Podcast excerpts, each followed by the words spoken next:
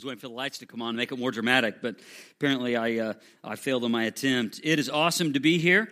Um, we're actually in our fifth week of our series called God and Country, and we believe that the Bible speaks into these things, although uh, a lot of people would tell you there's two things you don't talk about together, or maybe at all politics and religion. So we thought we would just make a mess of things and put them all together. And we'd have several weeks of a series about it.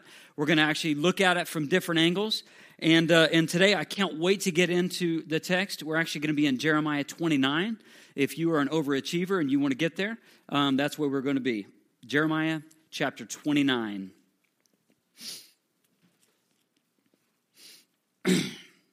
now, you have to bear with me a little bit because apparently my sinuses just flared up right before I walked up here. So, which means I probably have several drink breaks in the process.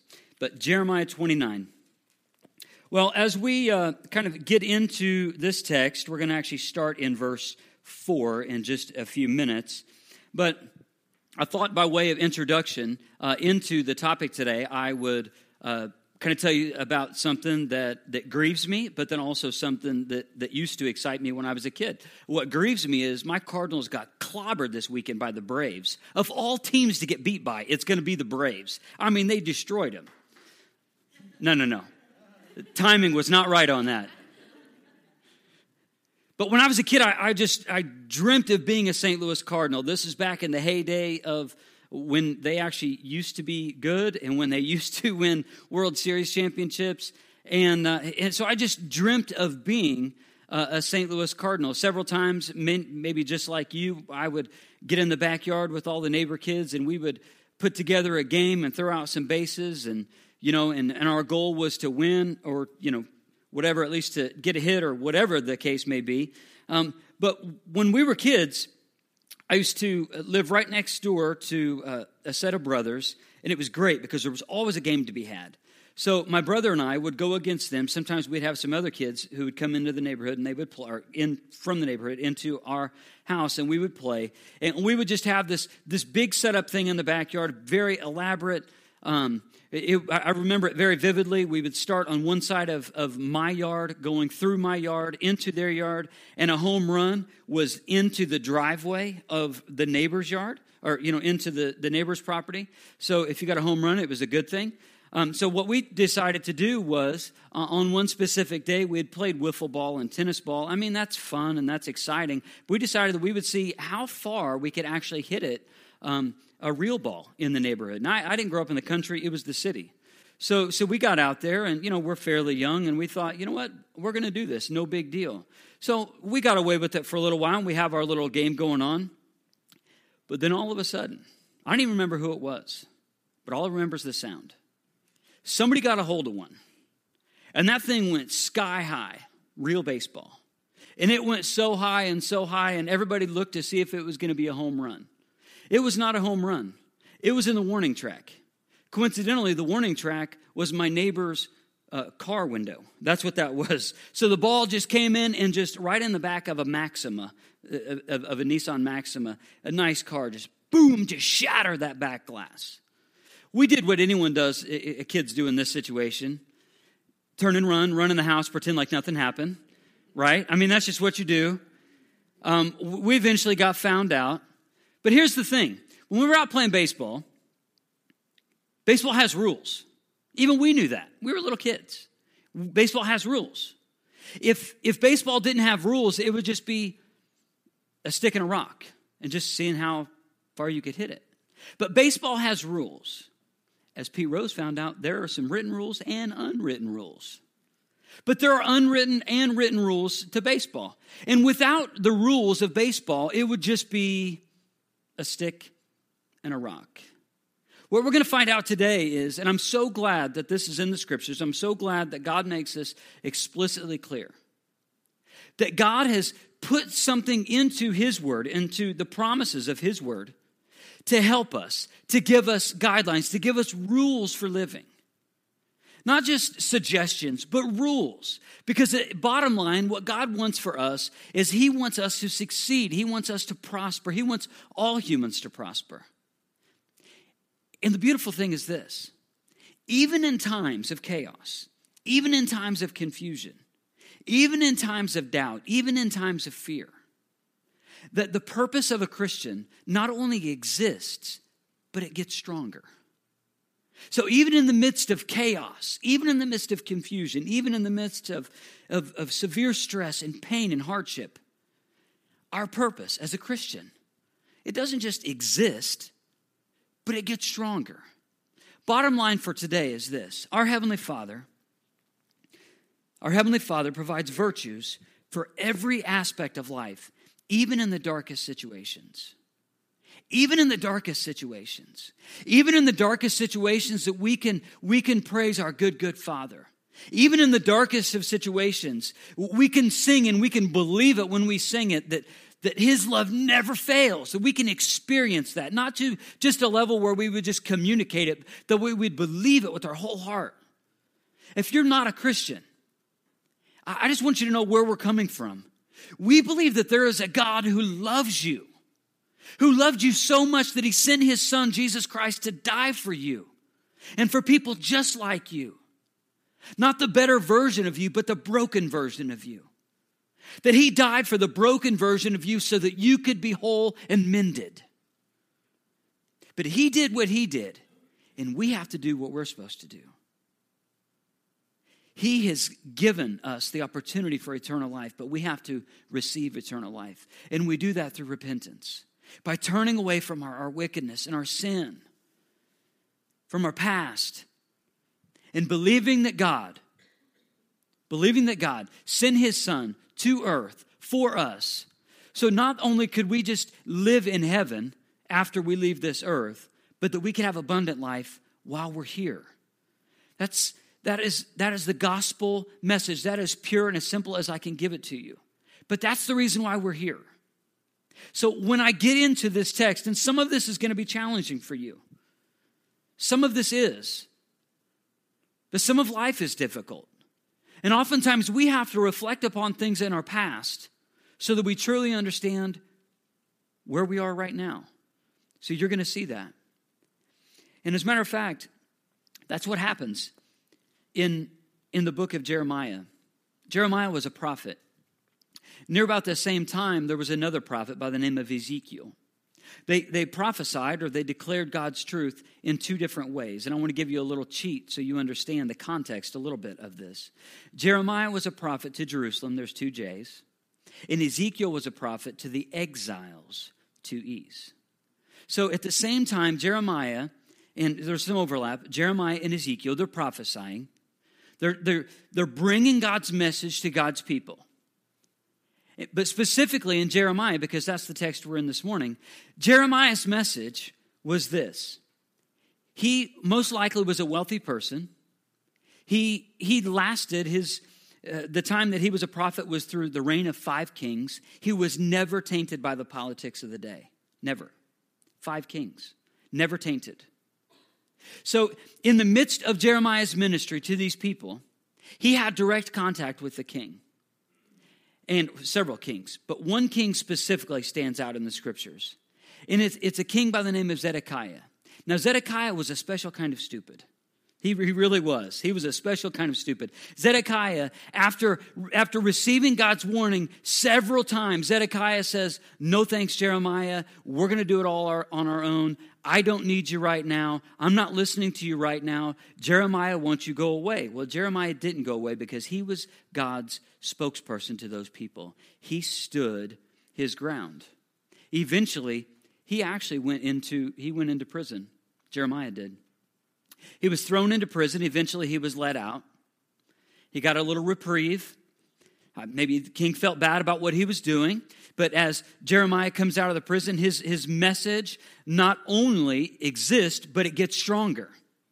And it gets stronger and it gets more, more potent for God's people in that day. And his message was this If you, at first, it was, if you do not turn away from your wicked ways, you're going to lose the land that you live on. You're going to be exiled into Babylon. And he brought that message over and over and over. King didn't want to hear it. So eventually, the city was besieged by the Babylonians. Many people died.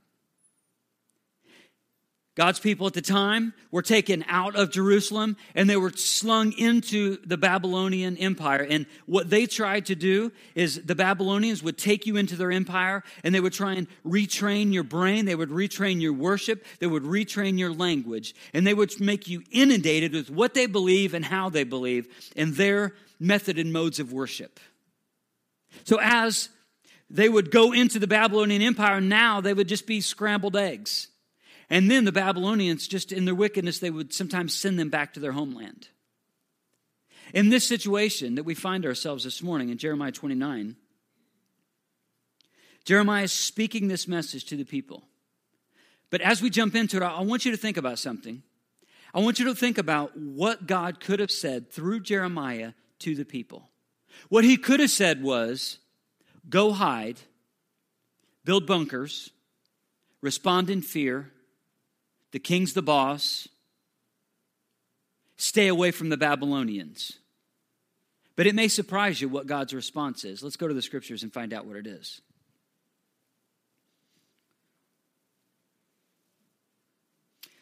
Verse 4 This is what the Lord Almighty, the God of Israel, says to all those I carried into exile from Jerusalem to Babylon. So here's the message. Everything I just told you, here's the message. This is God's word through Jeremiah to God's people at the time. Build bunkers. Wait, wait, wait, wait, wait, wait. It doesn't say that. Sorry. Sorry, I got, I got ahead of myself. Verse 5. What does it say? Build houses and settle down. Plant gardens and eat what they produce. Marry and have sons and daughters Find wives for your sons and give your daughters in marriage, so they too may have sons and daughters. Increase in number there, do not decrease. What? So, are you telling me that God sends a message through Jeremiah, all that Jeremiah has gone through, and Jeremiah brings the message to God's people at the time, and he says, Build houses, settle down, plant gardens, marry, and have some babies. Like, to me, humanly speaking, that just doesn't compute because we live in the 21st century and our response is so different. Our response in the 21st century is to run and hide. Our response in the 21st century is to, to send out zingers on Facebook and hide behind what somebody else says. That's what we, that's what we tend to do. And when God gives this message, it's with the absolute security of His protection. It's with the security of His protection. I wonder how we look, if you're a Christian, I wonder on your, your social media feeds and the things that you say at work and emails that you send and emails that you circulate, I wonder how you look to unbelievers. I wonder if they look at what, at what you have, your, your life of faith, and think, wow, I want some of that. Or I wonder if they look at your life of faith and say, wow, it looks just like mine. I wonder. These people had an absolute security in God. Now, I will I'm not going to read all of this. As a matter of fact, we're actually going to pick up next week in verse 7. We're going to see what that means. But I do want to jump from verse 10 um, down just a few verses after that because here's, here's the message God had just clearly given them the truth that, hey, you're going to be exiles. This isn't going to be a happy time for you. You're leaving the land of promise that, that, that, that you've had for centuries. You're losing that, and you're going to leave that. But look what he says in the, in, uh, starting in verse 10. He says, When 70 years are completed for Babylon, I will come to you and fulfill my gracious promise and bring you back to this place. So he says, after 70 years, I'm going to bring you back home. That's about two generations. He says, after about 70 years, I'm going to bring you back home. And he says, and I know you've heard this verse, for I know the plans I have for you, declares the Lord plans to prosper you, not to harm you, plans to give you hope and a future. Then you will call upon me and come and pray to me, and I will listen to you. You will seek me and find me when you seek me with all your heart. I will be found by you, declares the Lord, and I will bring you back from captivity. Oh my goodness, what if there were some promises there that we could take hold of? right here in the 21st century. What if there were some promises there that we could just say, wow, I, I believe this, God. I believe that I'm a child of God. I've given my life to you, and, I've, I've, I've given you my sin and my shame, and the promise of the gospel has been received to my soul, and I know that I'm saved. And you could declare this for yourself, that you would go through and say, you know what? God, I know the plans that you have for me. I know that I have a future. I know that I have hope. I know that when I call upon your name that you're going to hear me. Wow. Wow. What if that could be something that was just so etched into our experience? What if these promises became the filter that we said and we did things? What if these things became the filter of which we truly believed and, and received everything that's going on in the world around us? Because the way that they were going to, to believe, first in starting in verse 4 through verse 7, or verse 6 rather, the reason why they believe this is because they had an experience with God beforehand, but then also God says, here's the truth of the situation. Your sin and rebellion has led you to this place. But after 70 years, after 70 years, about two generations, he says, not your kids, but your grandbabies. There's going to be a day where they go back home. But he says, until then, don't build a bunker. Don't send out those zingers. He says, don't do that. Build homes. Settle down. Plant a garden, which I love the wording of the garden because a garden takes time. And because in their culture, a garden would sustain them not just for a year, but for year upon year upon year. So God is saying that my promise is true. And the truth is, this is the situation that you're in, but He gives a grace element. And that's why I want to read starting in verse 10 the grace element. He says, After 70 years, things are going to be different for you. But for now, this is what I want you to do. I want to kind of maybe paint a picture um, and maybe you're confused on exile. So here's my definition of the word exile. This is important because if you're a Christian, really, if you're um, even if you're not a Christian, this is kind of your story. Maybe you don't know it, but an exile is uh, it means that there's enemies forcing people to leave their homes and live in an unfamiliar place. It's being forced to leave their home. I, I just have this mental image of the Christians in northern Iraq that have been run out of their home, and they say either convert flee, or die um, when they're being forced to, to convert to Islam. And many of them have left, and many of them, of course, have died. But in exile means there's an enemy that's forcing people to leave their homes and live in an unfamiliar place. Now, we all are exiles. We all are exiles. I'm going to tell you uh, I'm going to go through all 66 books of the Bible in about three minutes. It's neat. I've been practicing being an auctioneer, so this should work really, really well for me. Here it is God created a home, it's called Eden. God created a family, that was Adam and Eve. Adam and Eve blew it, they sinned. This is Genesis 3. God sent them out of Eden into exile he made them leave the garden. They could not come back. So now, all of a sudden, they were enemies of God. They were enemies of God. So God became their enemy in that situation. So God says, You have sinned, you've committed sin. Now he casts them out of the garden, still in Genesis 3. The next one, after God sent them out of Eden into exile, they lived in exile, and they did this for century upon century. God promised that they would return home. God promised that they would return home. Keep it going. We've got more on the list. Go to the next slide, Lex. People pointed to one leading some home. These would be the prophets, Old Testament. They pointed to, to one, you see this capital O, it's Jesus, pointing to one, pointing to Jesus, that he would uh, be leading some home. Jesus gave us the narrow path home. This is in the Gospels. God taught people how to wait. That would be the epistles of Paul. And the last thing, we see this in Revelation God brings his people home. That's the Bible. 66 books, probably under three minutes. That was really good. And you were nervous. So for you and I, we're all, in, in the day and age that we're living in, we're all exiles. So, so the storyline of the Israelites in this situation is our storyline. We're all exiles too. We, if you're a follower of Christ, we're longing for our heavenly home. But until we get into our heavenly home, we live here. This is our home. This is the place where we're supposed to settle down. This is the place where we're supposed to, you're going to see next week, seek the good of the city. This is the place where we're supposed to plant gardens and sustain life. This is the place where we're supposed to, to have godly children. This is the place where we're, tr- we're supposed to hold marriage in high esteem. This is the place, and we're living as exiles. So their story is our story. But unfortunately, the exiles, for them, it means that they had lost everything. They had lost everything except their home.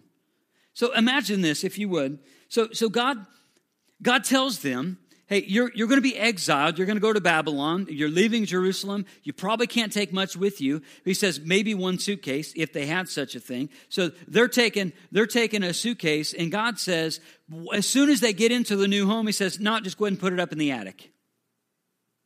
And you know the things in the attic, right? You know the things that go in the attic are the things that you're just like, you know what? If you put something in the attic, you know you're going to be there a while. Who likes to move, by the way? Anyone? Raise your hand if you like to move.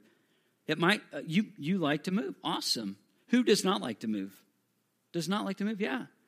I, I don't like to move either. The only thing good about moving is this you find all the junk you have in the attic, right? And, and all the stuff that you thought you couldn't live without that you haven't seen. I mean, you know, you move and then all of a sudden, you find the, the parachute pants, the Breakin' 2 electric, uh, electric boogaloo, VCR tape, because DVDs didn't exist back then. And all of a sudden, you go through the archives of your life and you're like, wow, I couldn't live without this, but you just knew that the 80s were coming back, so you held on to it tightly, right? Like for them, God tells them, hey, you're going to, you're, you're leaving Jerusalem, and when you get to Babylon, just put your suitcase in attic because you're going to be here for 70 years. Just make this home. Just make this home. Because when you make this home and you settle in, it's going to improve your life. See, next week it's going to improve the city that you live in. And yet, I want to tell you this. I, think this is important too because I look at the landscape of, uh, of our country right now, and oftentimes we think that freedom is, is the virtue that we have to live by. Like we pursue freedom, and in any time any sort of freedom is infringed upon, we're like, whoa, whoa, whoa, no, that's a freedom we have. But freedom actually doesn't provide virtue at all. Freedom does not provide virtue. Freedom does not provide virtue for, for life. Freedom requires virtues for life, or it will destroy itself. If you don't believe me, this is what Benjamin Franklin said Only a virtuous people, that's a, a morally good people, only a virtuous people are capable of freedom. As nations become corrupt and vicious, they have more need of masters. Think about that. Masters that they can't think for themselves anymore. So they are exiles. They're not free. They're living in a foreign land. The temptation to, to serve uh, and, and honor the false gods of that land are going to be there. But God says, after 70 years, um, I'm going to bring you back. He says, when you call upon me, I'm going to listen and I'm going to bring you back home. They're certainly not free. For us, freedom is not the highest virtue. There are moral rules that God has instilled in His Word. Those are the virtues. Those are, are the things in the scripture that tells us how to respond to others, how to how to marry, who to marry, what our kids should be like, and what they should look like once they're raised, and what, what a marriage should look like, and what we should model to one another. Those are virtues. And what Benjamin Franklin says, and this is certainly not a, a Christian response, he's just saying uh, morally good people. He says, only or morally good or virtuous people are capable of freedom. As nations become corrupt and vicious, they have more need of masters. So, as morality declines in, in our country, from one of the founding fathers, he says, as it declines, we're going to have more need of a master or a ruler over us to tell us what to think or to tell us how to think. It's not the way it's supposed to be. Our, our, government, our courts, nor our political parties define virtue for life either. John Adams said this on October 11th of 1798. He said, Our Constitution was made up, made only for a moral and religious people. It is wholly inadequate to a government of any other. One of the founding fathers, one of our presidents. This is what he said, not what I say. He said, Our, our Constitution.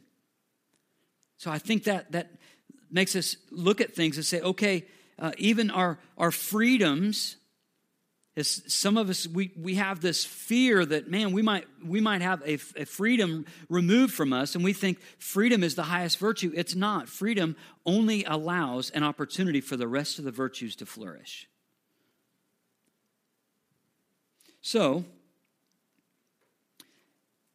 in this god is providing virtues for morality marriage and raising children that's what is in this text so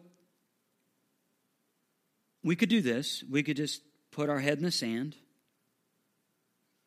just wait for the storm to pass. That looks really uncomfortable, doesn't it?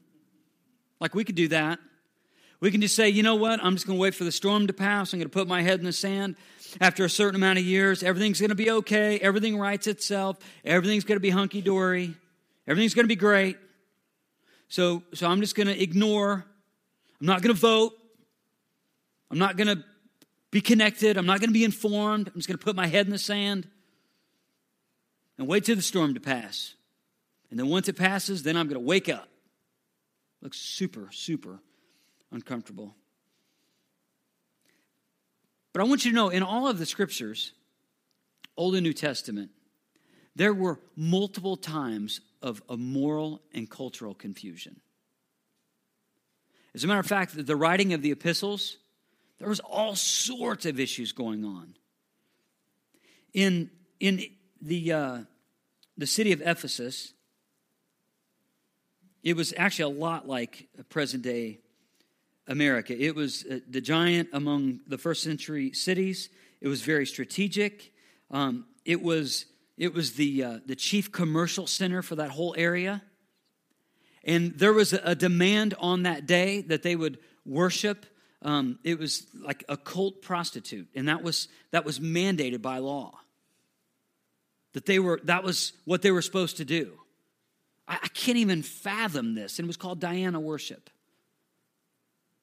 And and it was that was law slash the, the mode of worship. So even in the scriptures, and now uh, just in me just giving you that that snapshot. Now, when you go through and read um, the letter to the church in Ephesus, just know that everything wasn't perfect. It never was. It never was. Things over and over and over in Rome, there, there was all sorts of that too was cult prostitution. There was gender confusion and cross dressing and, and that in First Corinthians in the church in Corinth, and there was also cult prostitutes there, and, and the laws were all corrupt, and uh, the Roman laws. And we can, we can do that and just run and hide and say things are terrible. Okay, now you just told me they've always been terrible. So now it just means I need to shove my head a little bit farther down in the sand. Or we can step up to the plate and say, I want to be a source of strength for the next generation. I want to be a source of strength in my church. I want to be a source of strength in my family. I want the source of strength. We can only do this through the Lord, of course. Now, I want to be a source of strength for other people. So I'm not going to do what everybody else does. I'm not going to be a naysayer. I'm not going to stick my head in the sand and ignore that, that, that what is happening is reality. But instead, I'm going to choose through the strength of the Lord to make a difference. And I want to give you just a couple things. And I want to tell you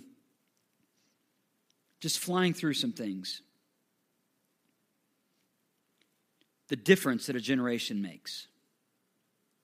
The difference that a generation makes. The sexual revolution, sexual liberation in generation right before mine, they came about, they put into law the birth control pill. And the birth control pill first went out in 1965. It was for married people. Then in 1972, the law was passed for all people.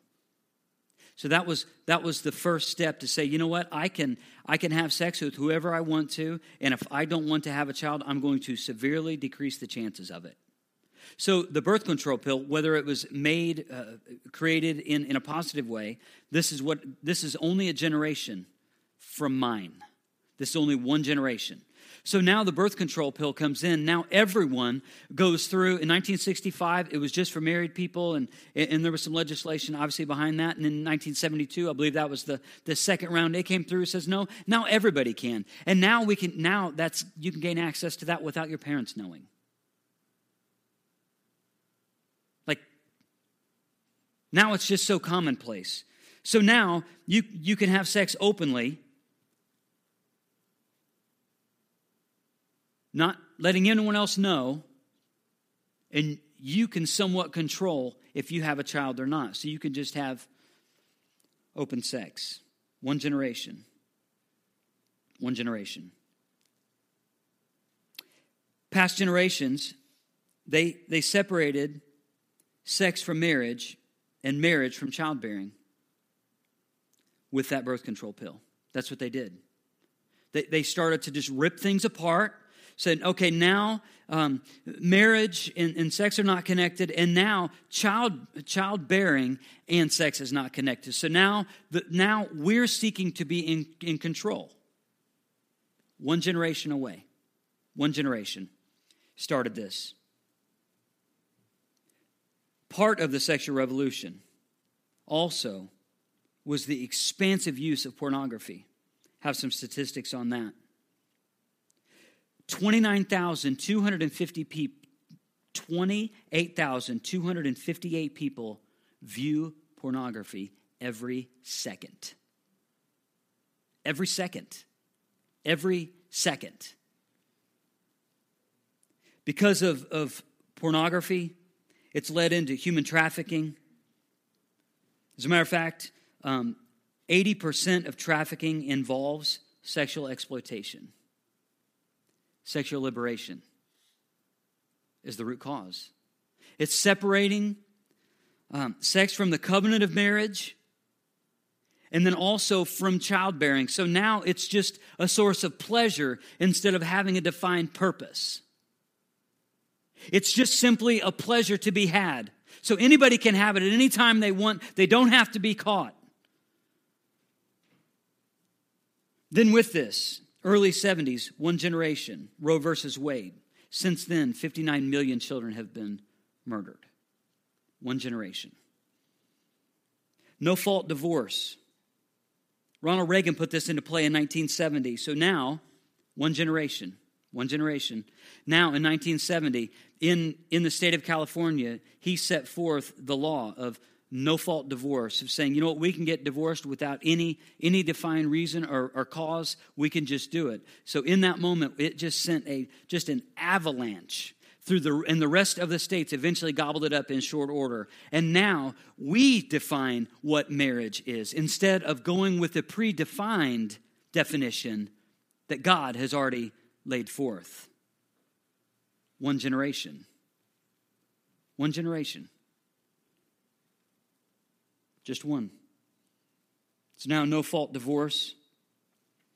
And now it leads us into the generation after mine. This will be my children's generation. 30% of them, of the millennials, say that having a, a successful marriage, only 30% say that, that having a successful marriage is one of the most important things in life. Only 30%. Only 30. One generation. Four in 10 Americans say that marriage, four in 10 Americans say that marriage is becoming obsolete. Four in 10 Americans are saying that marriage is obsolete. One generation. What we do in our day matters. How you vote matters. What you believe matters. How you behave off of that belief matters. All of those things are within one generation without the reference to the millennials. So there'd be two. And Jeremiah told God's people at the time that they're going to be exiles for 70 years, two generations.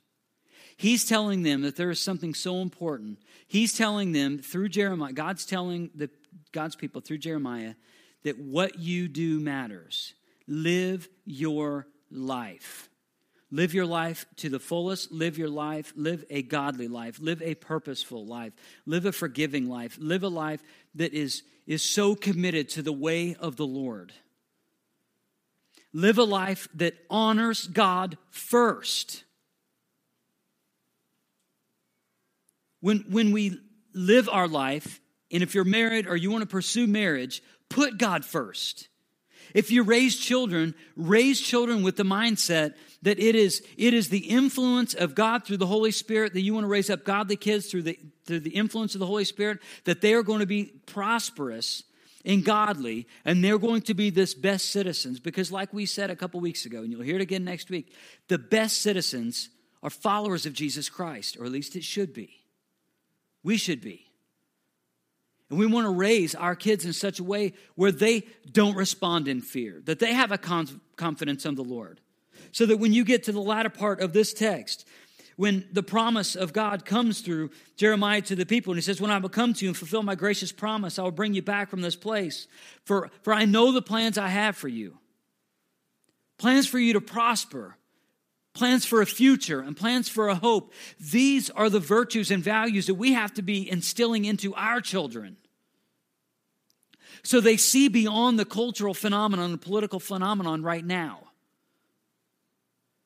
You see the difference that one generation makes.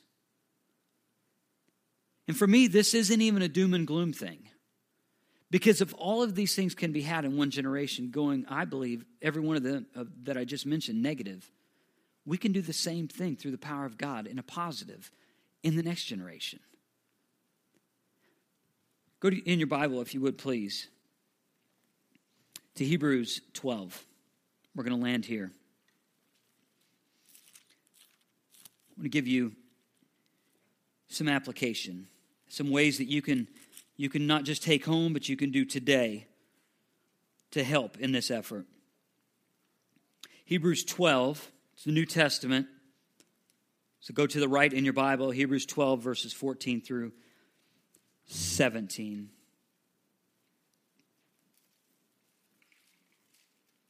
So this this is a message in this text. This is for the Christian. If you're not a Christian, you can kind of tune this out if you want. But I believe there's some part of this, even if you haven't committed your life to Christ, I believe there's some part of this that you really want or you that you may believe is true. But you can make that decision. Or for every Christian, starting in verse 14, make every effort to live in peace with all men and be holy. So make every effort to live in peace with all men. As far as you're concerned, live at peace with all men. As far as you're concerned. If your life is hostility, it does not honor God. You cannot influence people for the gospel if your life is one of hostility. If your life is consumed with fear, it limits your ability to convey the glory of God. And your life will not be at peace. So make every effort to live in peace with all men and be holy. To be holy, to live a godly life, to, to live a gospel informed moral ethic to live a gospel informed spiritual life, to live a gospel informed marital ethic, to be holy, not like the world around you. Without holiness, no one will see the Lord. That's what it says in the rest of that verse. So if you want your purpose in doing it, he says, unless you're holy, no one's going to see the Lord. What they're going to see is the darkness around them. Light pierces the darkness, the gospel pierces the darkness. See to it that no one misses the grace of God and that no bitter root comes up to cause trouble or defile many. See that no one is sexually immoral or is godless like Esau, who for a single meal sold his inheritance rights as the oldest son. Afterward, as you know, when he wanted to inherit his blessing, he was rejected. He could bring, he could bring about no change of mind, though he sought the blessing with tears. The time ran out for him. He didn't want to pursue God when, when the time was right. He, he didn't want the fruit of righteousness when the tree was ripe. He wanted to do what he wanted to do in, in defiance of God. But then when he reflected upon what he did, the time ran out. And even though he wept, it says in this text that he, he cried. And I can just see him crying profusely of thinking, God, let me have this back, let me have this back, let me have this back. But the time ran out. It says that Esau was godless. Afterward, after he had made his decision, he wanted that blessing, but it was gone. So, for you and I, if we make every effort to live in peace with all men, that's a great bit of influence. If we live a holy life, light pierces the darkness. It's great influence. If we live, if we live our, our marital life committed to the Lord, where we say, you know what, I understand that, that there's a redefinition of marriage and all of that, but as for me and my house, as, Jer- as Joshua said, as for me and my house, we will serve the Lord. So y'all do what y'all want to do, but, it, but as for my house, we're going to serve the Lord. And my marriage is going to be upon the firm foundation of Jesus Christ. That men, that we would sit back and say and believe with our heart that we will love our wives as Christ Jesus loved the church and that wives, that you would honor your husband. That you would put him, you would lift him up and put him in high esteem, not tear him down like the rest of the world does. But you would uphold him, that you would believe well of him, that you would encourage him to do the right thing instead of just reminding him when he's not. We're supposed to live at peace with all people. So let me ask you this question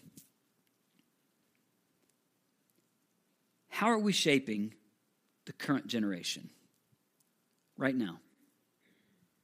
How are we shaping the current generation? See, I love these questions because these are questions that you can't squirt away from. You can't, you can't pull yourself out from the weight of this. How are we currently shaping this generation? You know what's unfortunate? We're not going to know the answer to that for about another 40 years. But what we can do now is we can try and live at peace with everyone. We can live holy lives, set apart lives for God, commit our marriages to God, do our, our best through the power of the Holy Spirit to raise godly children so that we could be an example for others so that we, when we invest in our marriage and we invest in our spouse and we build up our kids and we shape them with the gospel, then they see things not through the lens of fear, so that they see that there is an ultimate authority and his name is Jesus Christ, and that there is an ultimate rule book and there's an ultimate ethic of which God governs for all human flourishing, and it is the Word of God. And it does not turn void. It's always on time never expires.